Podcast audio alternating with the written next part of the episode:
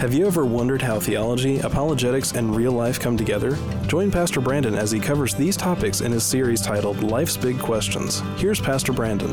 Go ahead and turn to John chapter 14, 15, and 16. kind of using these chapters as sort of the basis of our study on the subject of the Holy Spirit. And just by way of introduction, you remember um, the Holy Spirit, when we talk about the Holy Spirit, He's the third person of the Trinity, okay? You know, the Bible teaches that God is Father, Son, and Holy Spirit. One God who has eternally, uh,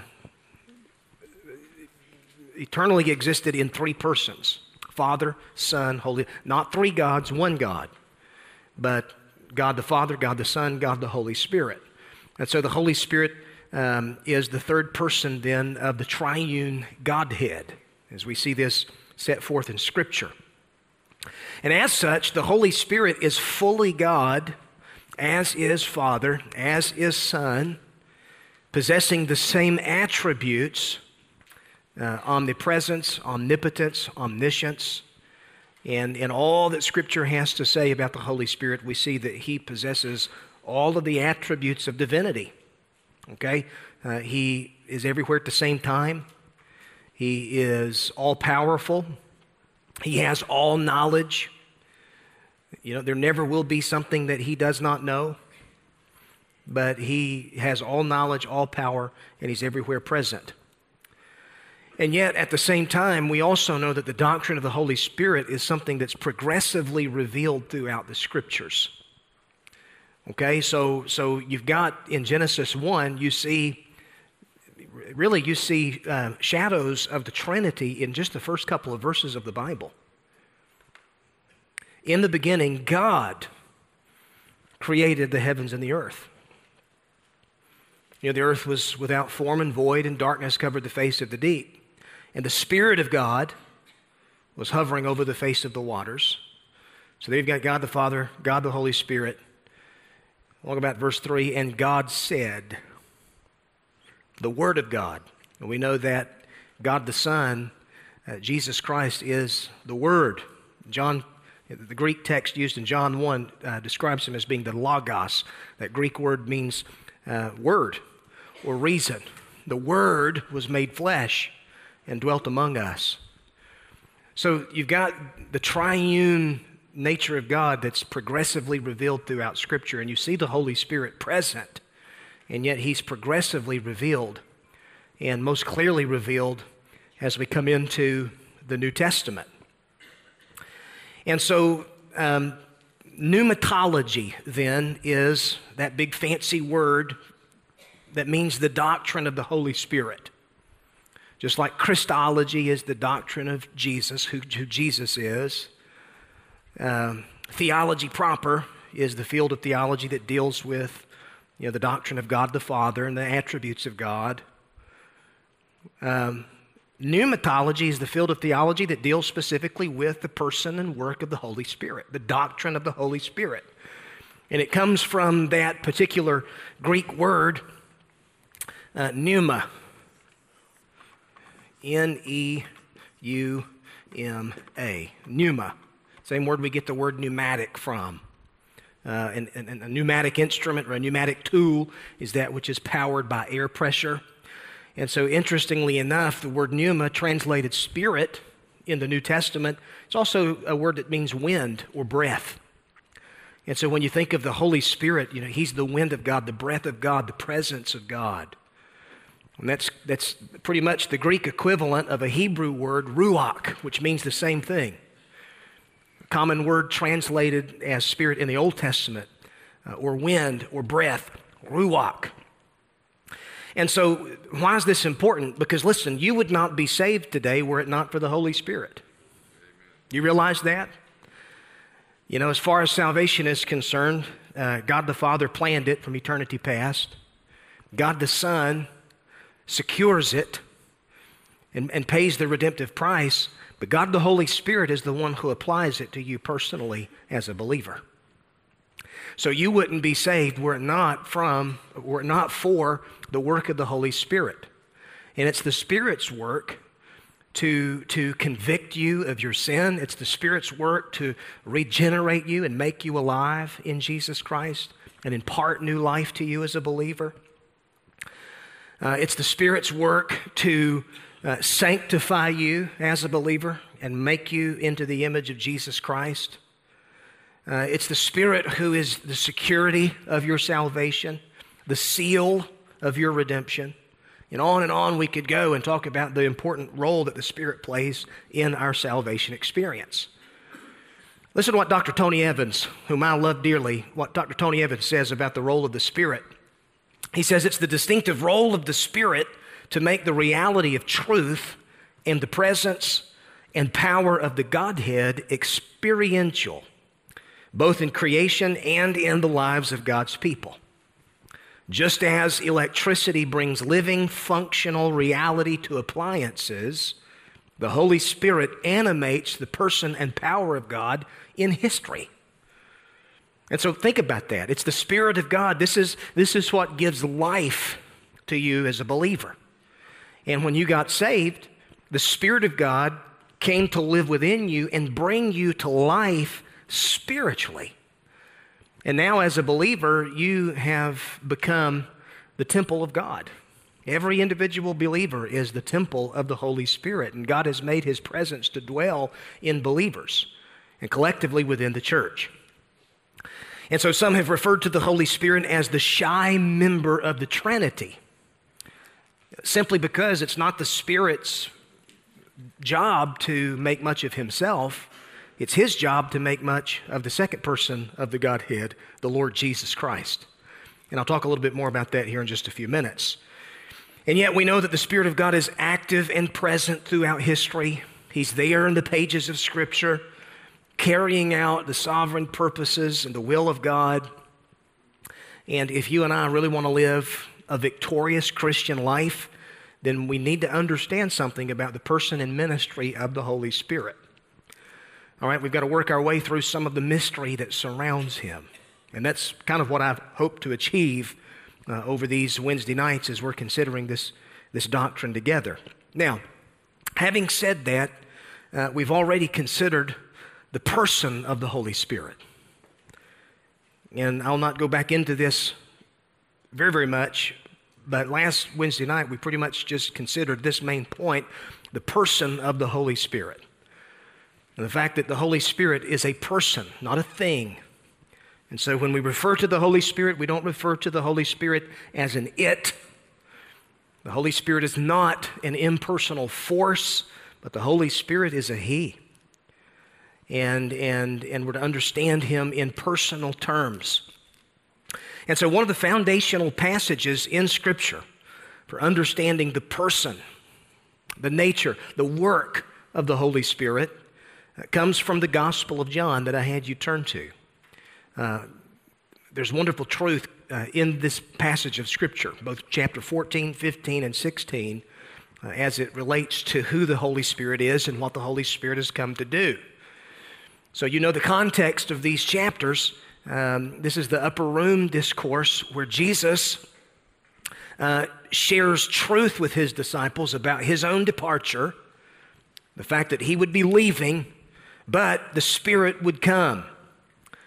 And so in John chapter 14, uh, verse number 12, Jesus says this Truly, truly, I say to you, whoever believes in me will also do the works that I do. And greater works than these will he do, because I'm going to the Father. And whatever you ask in my name, this will I do, that the Father may be glorified in the Son.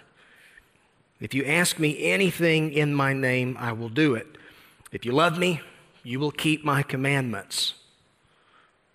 Love for Jesus is tangibly demonstrated in obedience to Jesus.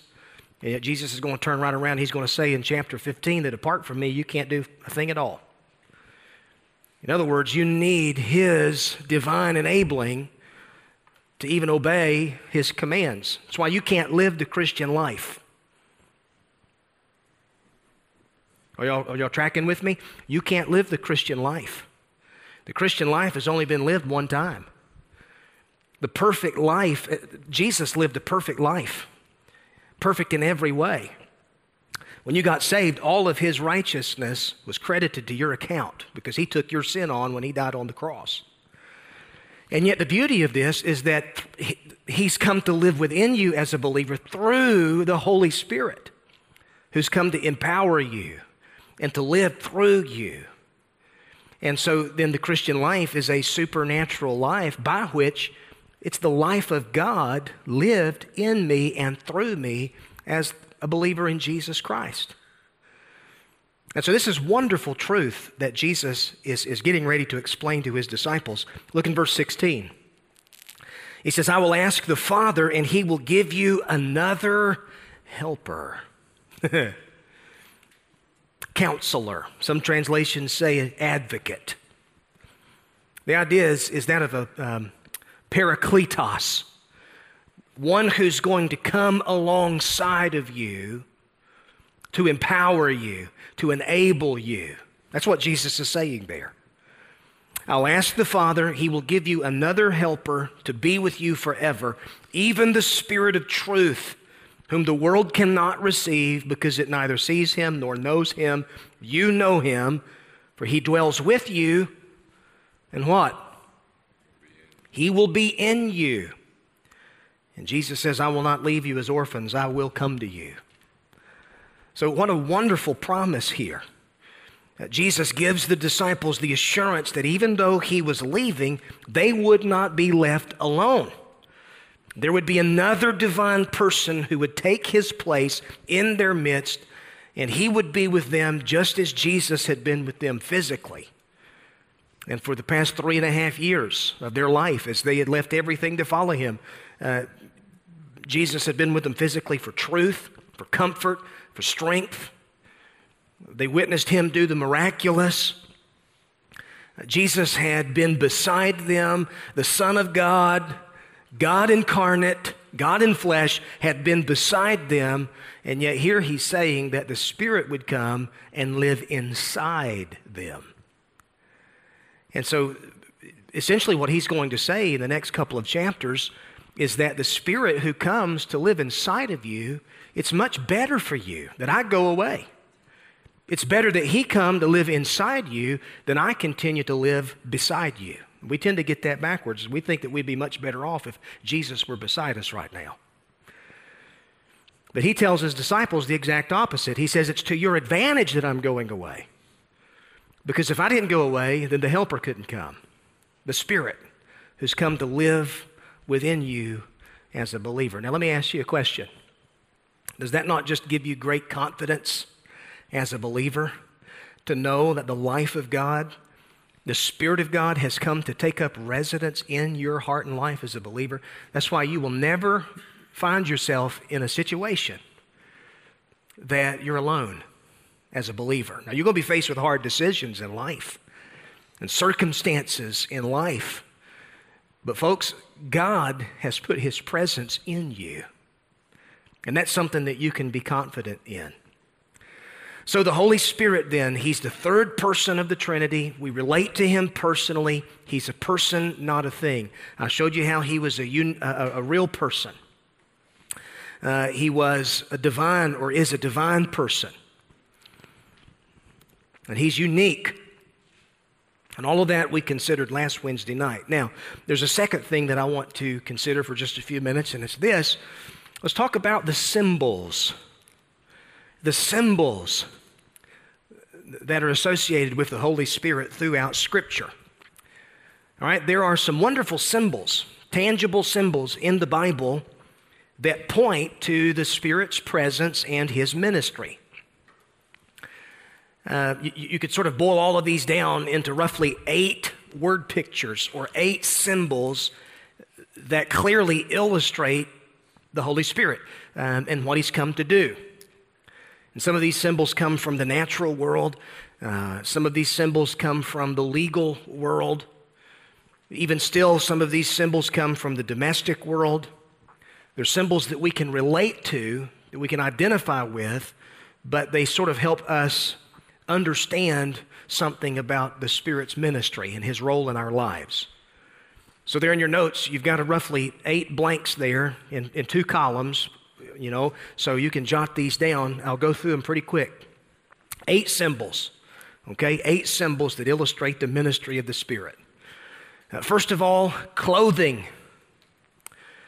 Uh, clothing. This is something that Jesus said in Luke chapter 24, verse 49, um, when he instructed his disciples that the Father would send the promised Spirit so that they could be clothed with power from on high. And, and this was something that was anticipated. It was something that was fulfilled just as Jesus had said. And so the disciples then were all powerfully enabled by the Holy Spirit to accomplish Christ's purposes. And that promise was fulfilled in Acts chapter 2 at Pentecost, uh, once the Spirit came. So, so the idea then, the word picture involves God clothing humans. God clothing us, not us clothing ourselves. And Paul picks up on some of this same imagery in Colossians chapter 3. And, and so, again, this explains how the apostles did what they could not do before as a result of Pentecost. Isn't it an amazing thing? Have you ever thought about just the difference that was made in, say, Simon Peter's life? You know, this coming Sunday, we're going to look at the, the sermon that Peter preached on the day of Pentecost. A powerful sermon. I mean, a powerful sermon. A very brief sermon. Doesn't consist of a whole lot of words. Most of his sermon consists of him quoting Scripture. There are roughly 13 verses devoted to the quotation of Scripture, and then 13 verses of, of explanation and application of it. Very simple, you know? His sermon's not unlike mine. You know, there's no three points in a poem. you know, someone says, Why is it you always preach three points in your sermons? I say, Well, bless God, aren't you glad it's not 10? You know? Could be worse. But, but here's Peter who's preaching on the day of Pentecost. He's clothed with power. There's a difference in him.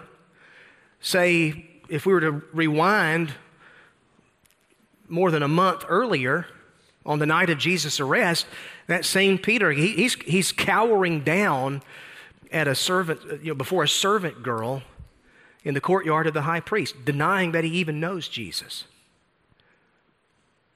What is it that made the difference in Peter's life? How he goes from denying Jesus to a few weeks later, he's boldly standing and preaching Jesus to thousands of people. What makes the difference?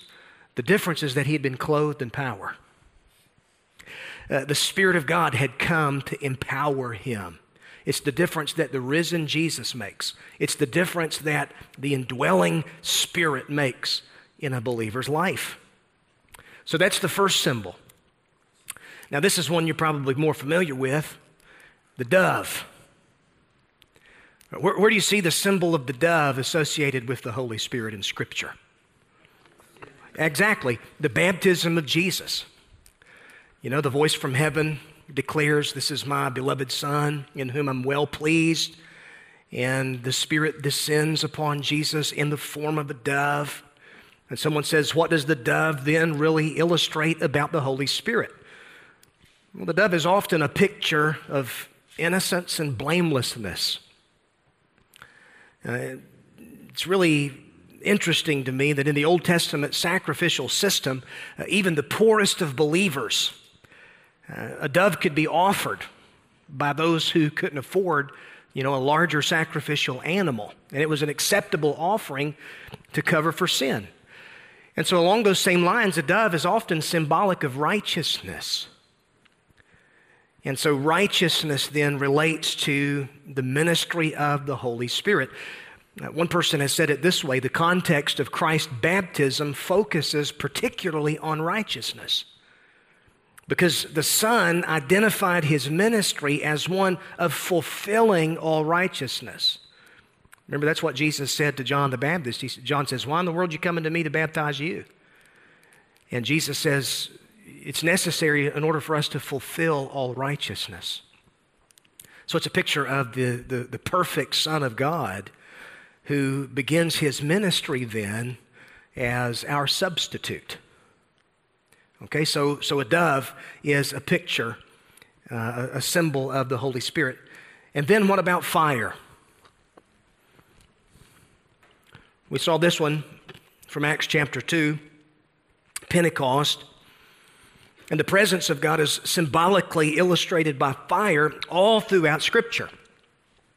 Uh, whenever the presence of God descended upon a place, he often did so in the form of fire. You know, uh, Genesis 15, he appears to Abram uh, when he makes a covenant with Abraham. Uh, he appears to him in the um, flaming torch. Burning bush, Exodus chapter 3, Moses. Fire that consumes the top of Mount Sinai where the law is given. And so on and on we could go. And remember, Jesus, um, the Messiah, when he began his ministry, John said, that when the Messiah came, he would baptize believers with the Holy Spirit and fire. And so, fire is often symbolic of the manifest presence of God. Oil. Oil is another tangible symbol that illustrates so beautifully the ministry of the Holy Spirit. In both Old and New Testament, uh, anointing with oil symbolized an, import, uh, an appointment to an important position. In the Old Testament, you had both priests, kings who were anointed with oil to their particular calling. And this is the imagery that's used in the Bible to describe the Spirit's ministry to us as believers. Uh, 2 Corinthians chapter 1, verse 21. It's God who establishes us with you in Christ and he has anointed us. And then Paul continues that thought and says he's put his seal on us and given us his spirit in our hearts as a guarantee. And so, so oil then is also a symbol of the Holy Spirit. And then a pledge. Here are a couple of symbols that come from the legal world. The Holy Spirit's given to every believer as a guarantee or a pledge of his full salvation. Think of him in terms of a down payment that's been given uh, with a future full fulfillment in view. By the way, the Holy Spirit who's been given to you is a down payment. And, folks, do you realize what you've got in store for you as a believer? You know, you've got future resurrection in store for you as a believer. You know, you've got an eternal home in heaven in view. That's what's awaiting you in your future. The time is coming when, you know, every tear is going to be wiped away from our eyes. The time is coming where we're going to be reunited with loved ones who've died in the Lord. The time is coming when we're going to get to see Jesus face to face. Can you imagine what that's going to be like when we live in the presence of God for all of eternity? No more sin, no more death and dying, no more pain, no more hurting, no more suffering. Well, the Holy Spirit is the pledge the guarantee of your salvation, the down payment. And man, can you? I'm just so excited when I think about all that's in store. Well, along those same lines, he's also a seal. 2 Corinthians 1.22, uh, that same passage. God has put his seal on us and given us his spirit in our hearts as a guarantee or down payment. So it's the idea that my salvation then is secure. The Holy Spirit has, I'm being kept by the power of God. My salvation is secure. And the seal means that he has become our security. All right, the seventh picture or symbol would be water. Uh, John chapter 7, verse 38. Jesus said this He said, Whoever believes in me, as the scripture has said, out of his heart will flow rivers of living water. And then verse 39 gives this explanation. He said this about the Spirit, whom those who believed in him were to receive. For as yet, the Spirit had not been given because Jesus was not yet glorified, because it was pre Pentecost. So, water then is also a beautiful symbol of the Holy Spirit. The idea is Jesus is saying, listen, when the Spirit comes, um, it's going to be like an artesian well inside of you as an individual believer that springs up to everlasting life. Isn't that something? The living water, he's, he's, he's come to take up residence in your heart and life as a Christian.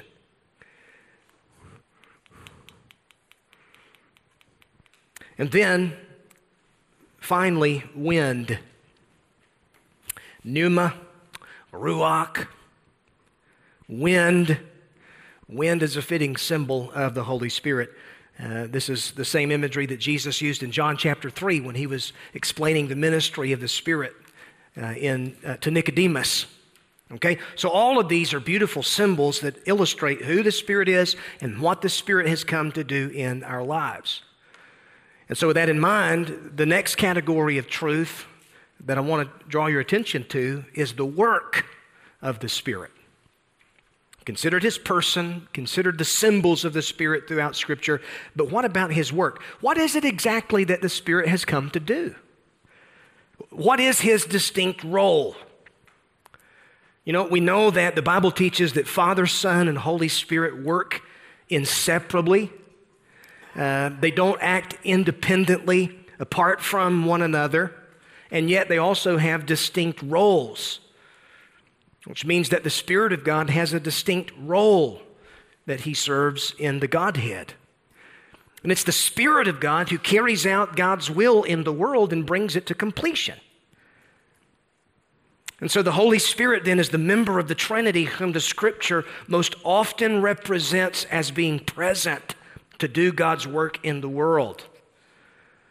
Uh, Wayne Grudem, in his systematic theology, uh, he points out that in the Old Testament, the presence of God was often manifest, you know, in various ways uh, in his glory, various theophanies where he appeared in different times, in different places, different ways. In the Gospels, Jesus himself manifested the presence of God among men. But after Jesus ascended into heaven, and continuing all the way up to the present time, the Holy Spirit is now, listen, the Holy Spirit is now the manifestation of the presence of the triune God among us. Okay? He's the one who is most prominently present with us even now. So I'm going to write another word up here on the board. Okay? Um, you know, I kind of talked last week about Arianism, that heresy that denied the full deity of Jesus. Well, there was another heresy in his, man alive. You know what? I've got another marker in my bag. How about that? I come prepared. Yes, right.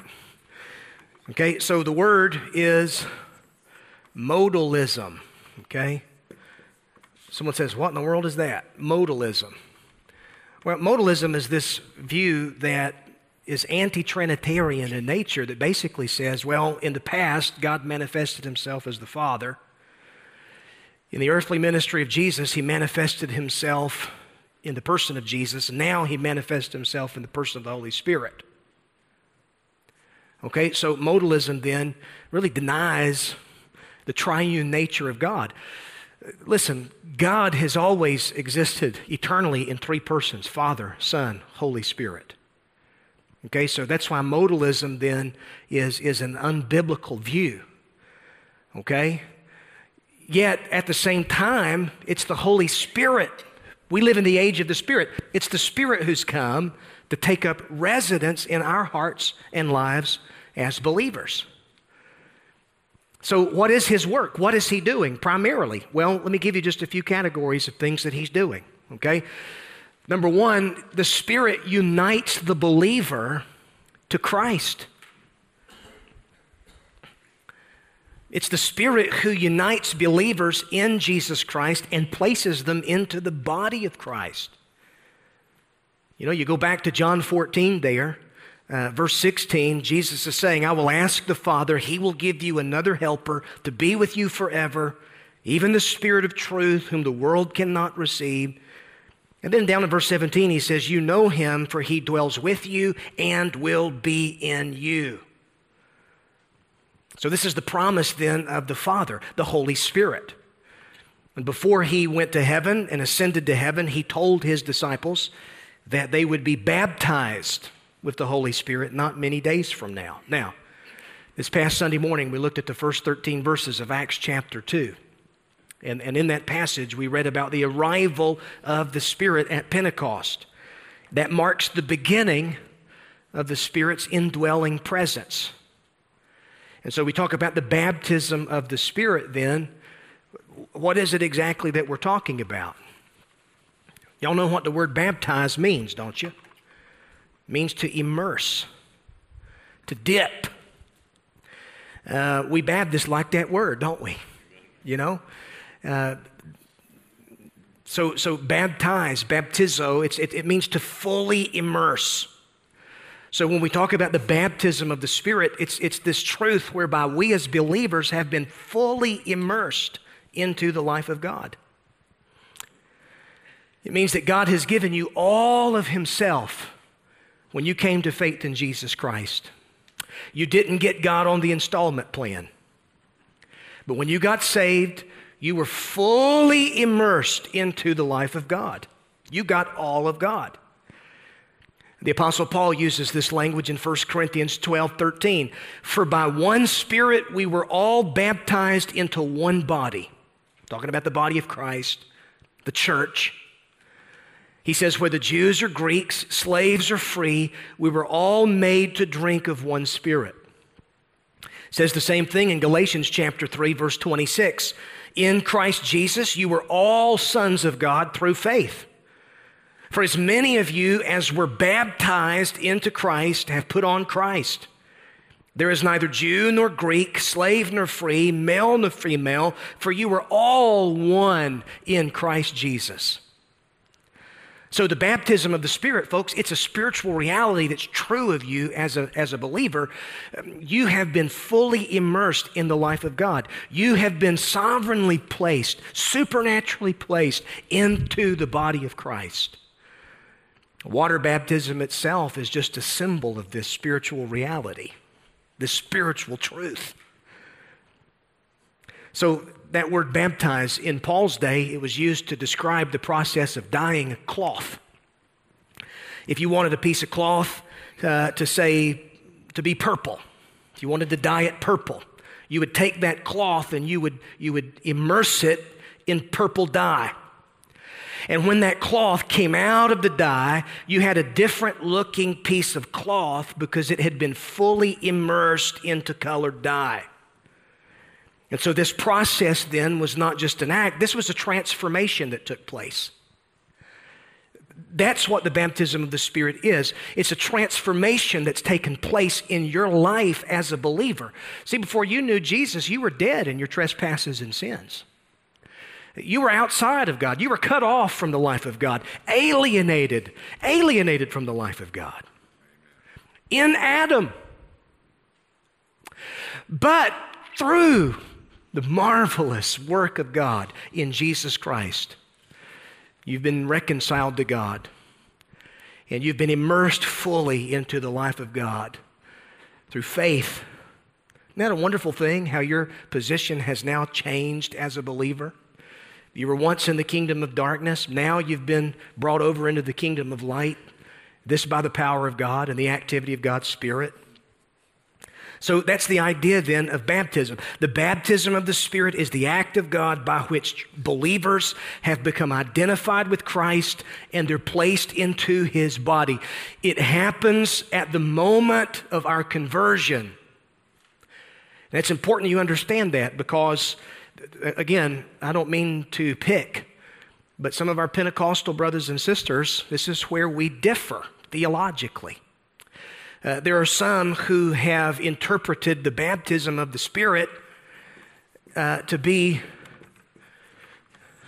a second, a second work of grace, something that's subsequent to salvation. And here's how they've interpreted that. They read in Acts chapter 2 that when the Spirit came at Pentecost, the apostles spoke in tongues and so they've associated the speaking of tongues with the baptism of the Spirit. And so, in their understanding, evidence that you've been baptized in the Spirit will be that you speak in tongues. And until you've spoken in tongues, you've really not been given the Spirit. And what that does in Pentecostal circles is that it creates different tiers of Christianity. You've got those of us that are just regular folks, but then you've got the super class of saints who've experienced the baptism of the Spirit because they've spoken tongues. They're the spiritual elite. Folks, that is not what happened at Pentecost. Are you listening? Pentecost was a one time event, never to be repeated, just like Calvary was a one time event, never to be repeated.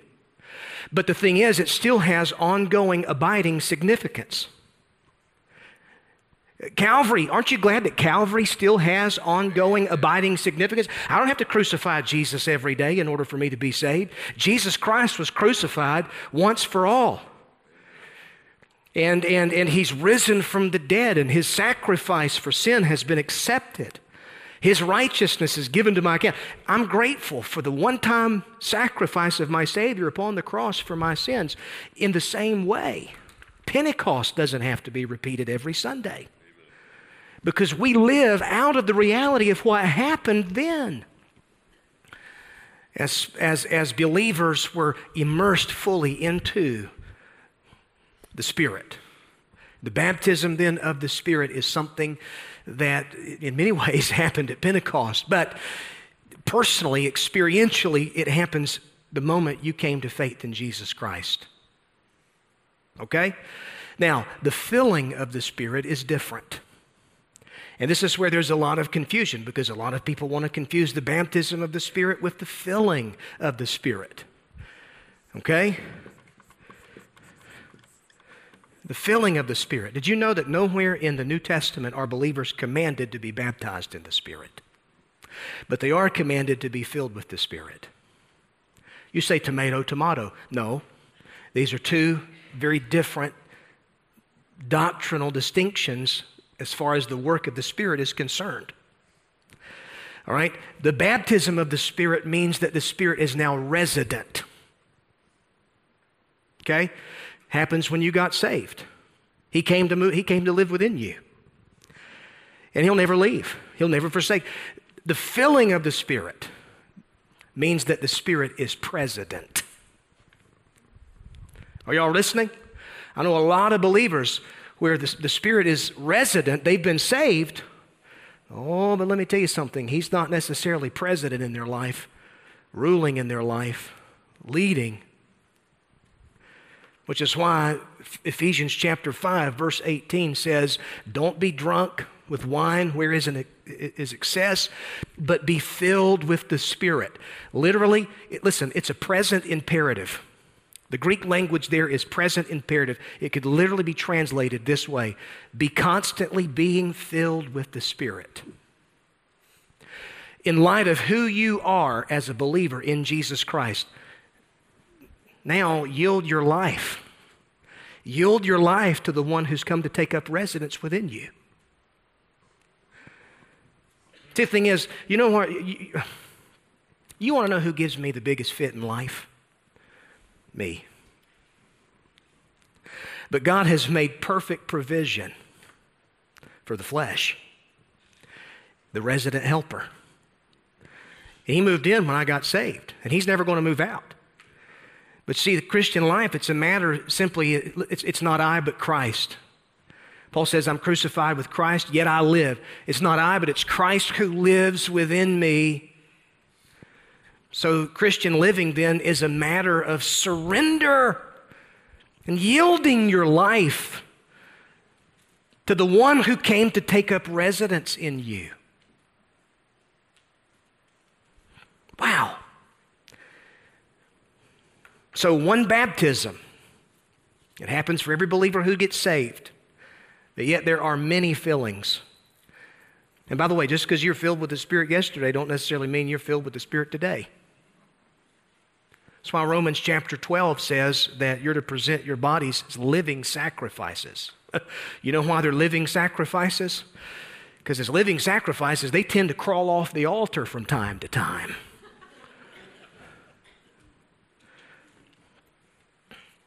So, again, the baptism of the Spirit means that I belong to Christ's body. The filling of the Spirit means that my body belongs to Christ. The baptism means that the Spirit is resident, but the filling of the Spirit means that He is president. The baptism is final, and the filling is repeated as we submit ourselves to God. The baptism involves all other believers, for it makes us one in the body of Christ. And yet, the filling of the Spirit is personal and experiential and individual. And you remember, Jesus said that the Spirit would come to indwell and empower the disciples for the sole purpose of being His witnesses. And so that's what happens at Pentecost. The Bible says they were all filled with the Spirit. And as a result of that, they began to speak in other languages, legitimate languages. You had people from all over the world who were present in Jerusalem for Pentecost, but supernaturally they heard the apostles preaching the gospel in a language that they could understand. And so the result of this then was gospel expansion. It was a supernatural, unique event because it was the birth of the church. Okay? So it's important that we understand that. So the Spirit unites the believer to Jesus Christ. I could say more, but I got to move on. What about this? Uh, another thing the Spirit does, He enables us in our walk. He's the helper, which means He's the enabler. Again, in John 15, Jesus tells the disciples, Remain in me, abide in me. Whoever abides in me and I in him, he it is that bears much fruit, for apart from me you can do nothing. That's a blanket statement of inability. He doesn't say, without me you can do a few things. He says, apart from me, you can do nothing. Apart from the Spirit's work in your life as a believer, you can't become more like Christ. It's, it's His power in you that you've got to rely on. And see, sometimes I think that we often have a hard time uh, when it comes to, uh, you know, recruitment within the church and, and finding folks to serve. Because I think some, so many times people look at their own inability. And if they're not careful, they'll begin thinking, well, I'm not strong enough to do this and I'm not strong enough to do that.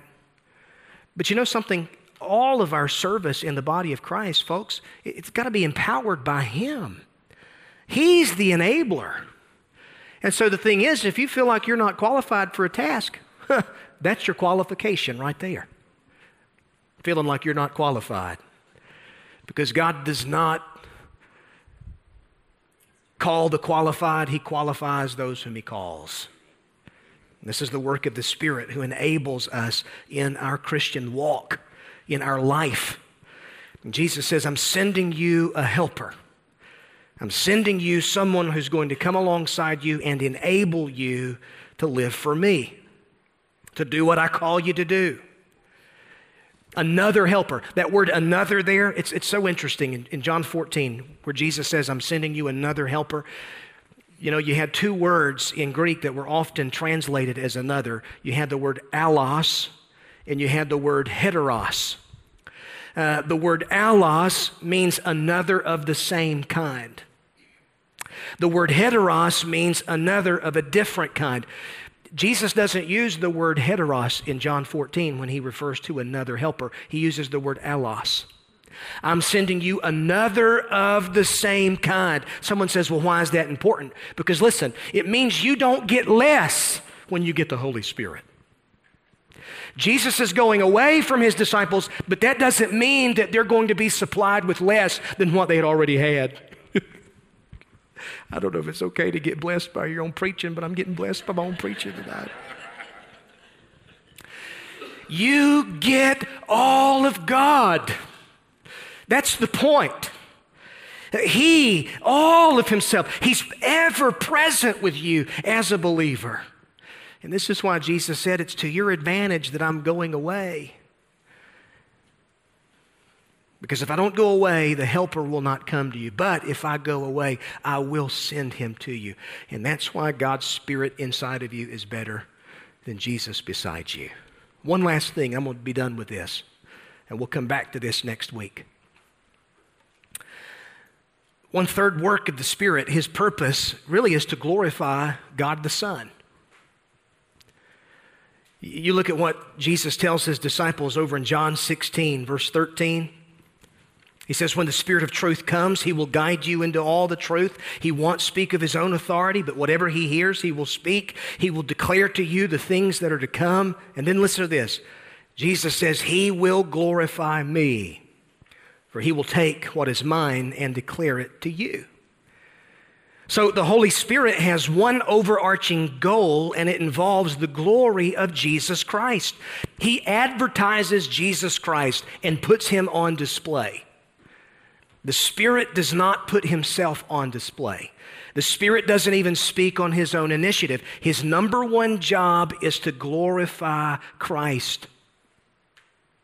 Tony Evans said it this way uh, The Holy Spirit is not here to advertise himself, his goal is to advertise Christ and to make us, as believers, God's advertising agency by working in our hearts in such a way that our lives magnify the person of Christ. You see, the thing is, evidence of the Spirit of God at work in your life will be you become a billboard that points other people to Jesus. Your life will point other people to Jesus. That's the direct result of the Spirit's work in your life. It doesn't mean you're going to walk around telling everybody how spirit filled you are. Because remember, the Spirit didn't come to draw attention to Himself, but He came to shine the light, to keep the spotlight where the spotlight ought to be on Jesus Christ. I don't know if you've ever driven up I 95 into Washington, D.C. Any of you ever made that trip? You know, you're coming up I 95. Uh, a couple years ago, Anita and I were up there with my in laws. We stayed at National Harbor.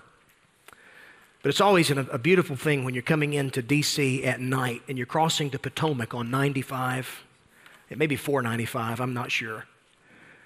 But you're able to look back you know, as you're crossing the Potomac, you're getting ready to, I guess, cross into Maryland. You're able to look back and you see uh, across the Potomac, you see, you can see the Capitol Dome in the distance, and it's all lit up. And if you pay close attention, you can see the Washington Monument, and it's all lit up. And you know, you see that just that that that big white uh, needle just shining in the night sky. Do you know that hundreds and hundreds of thousands of dollars worth of lights shine directly on that monument. The government's got, government's got money to spare, so we've got hundreds of thousands of dollars worth of lights that light up that monument. Now, here's the thing I bet not a single one of you have ever thought about those lights. I bet you've never even been tempted to want to take a picture of those lights at night because nobody's talking about the lights. They're looking at the monument that the light illuminates. J.I. Packer says that's what the Spirit of God has come to do. He's come to shine the spotlight on the glory and the majesty of the Son of God. And evidence that you're a spirit filled believer, my friend, will be, again, you'll be a Jesus person, pointing people to Him, sharing the gospel a life saturated in the Word. Would you stand with me as we pray tonight? We'll come back to a few other points next Wednesday night, but Lord, in Jesus' name, we're so thankful for the presence and the ministry of your Holy Spirit who's come to live within us and indwell us as the people of God. Lord, thank you for the spiritual reality. It's true of us as believers that we've been immersed fully into the life of God. And Lord, that you've given us all of yourself. And Lord, may we as believers be filled with the Spirit and give you all of ourselves as living sacrifices. May each one of us, Lord, be billboards that point other people to the hope of Jesus Christ and to the gospel, because this will be the Spirit's work in our lives. Thank you that we've been given a comforter. Thank you that we've been given a resident helper. And no matter the trial and no matter the circumstance that we will face this week, I can do all things through Christ who strengthens me because he's with me in the person of his Spirit. And I pray all of this in Jesus' name. Amen.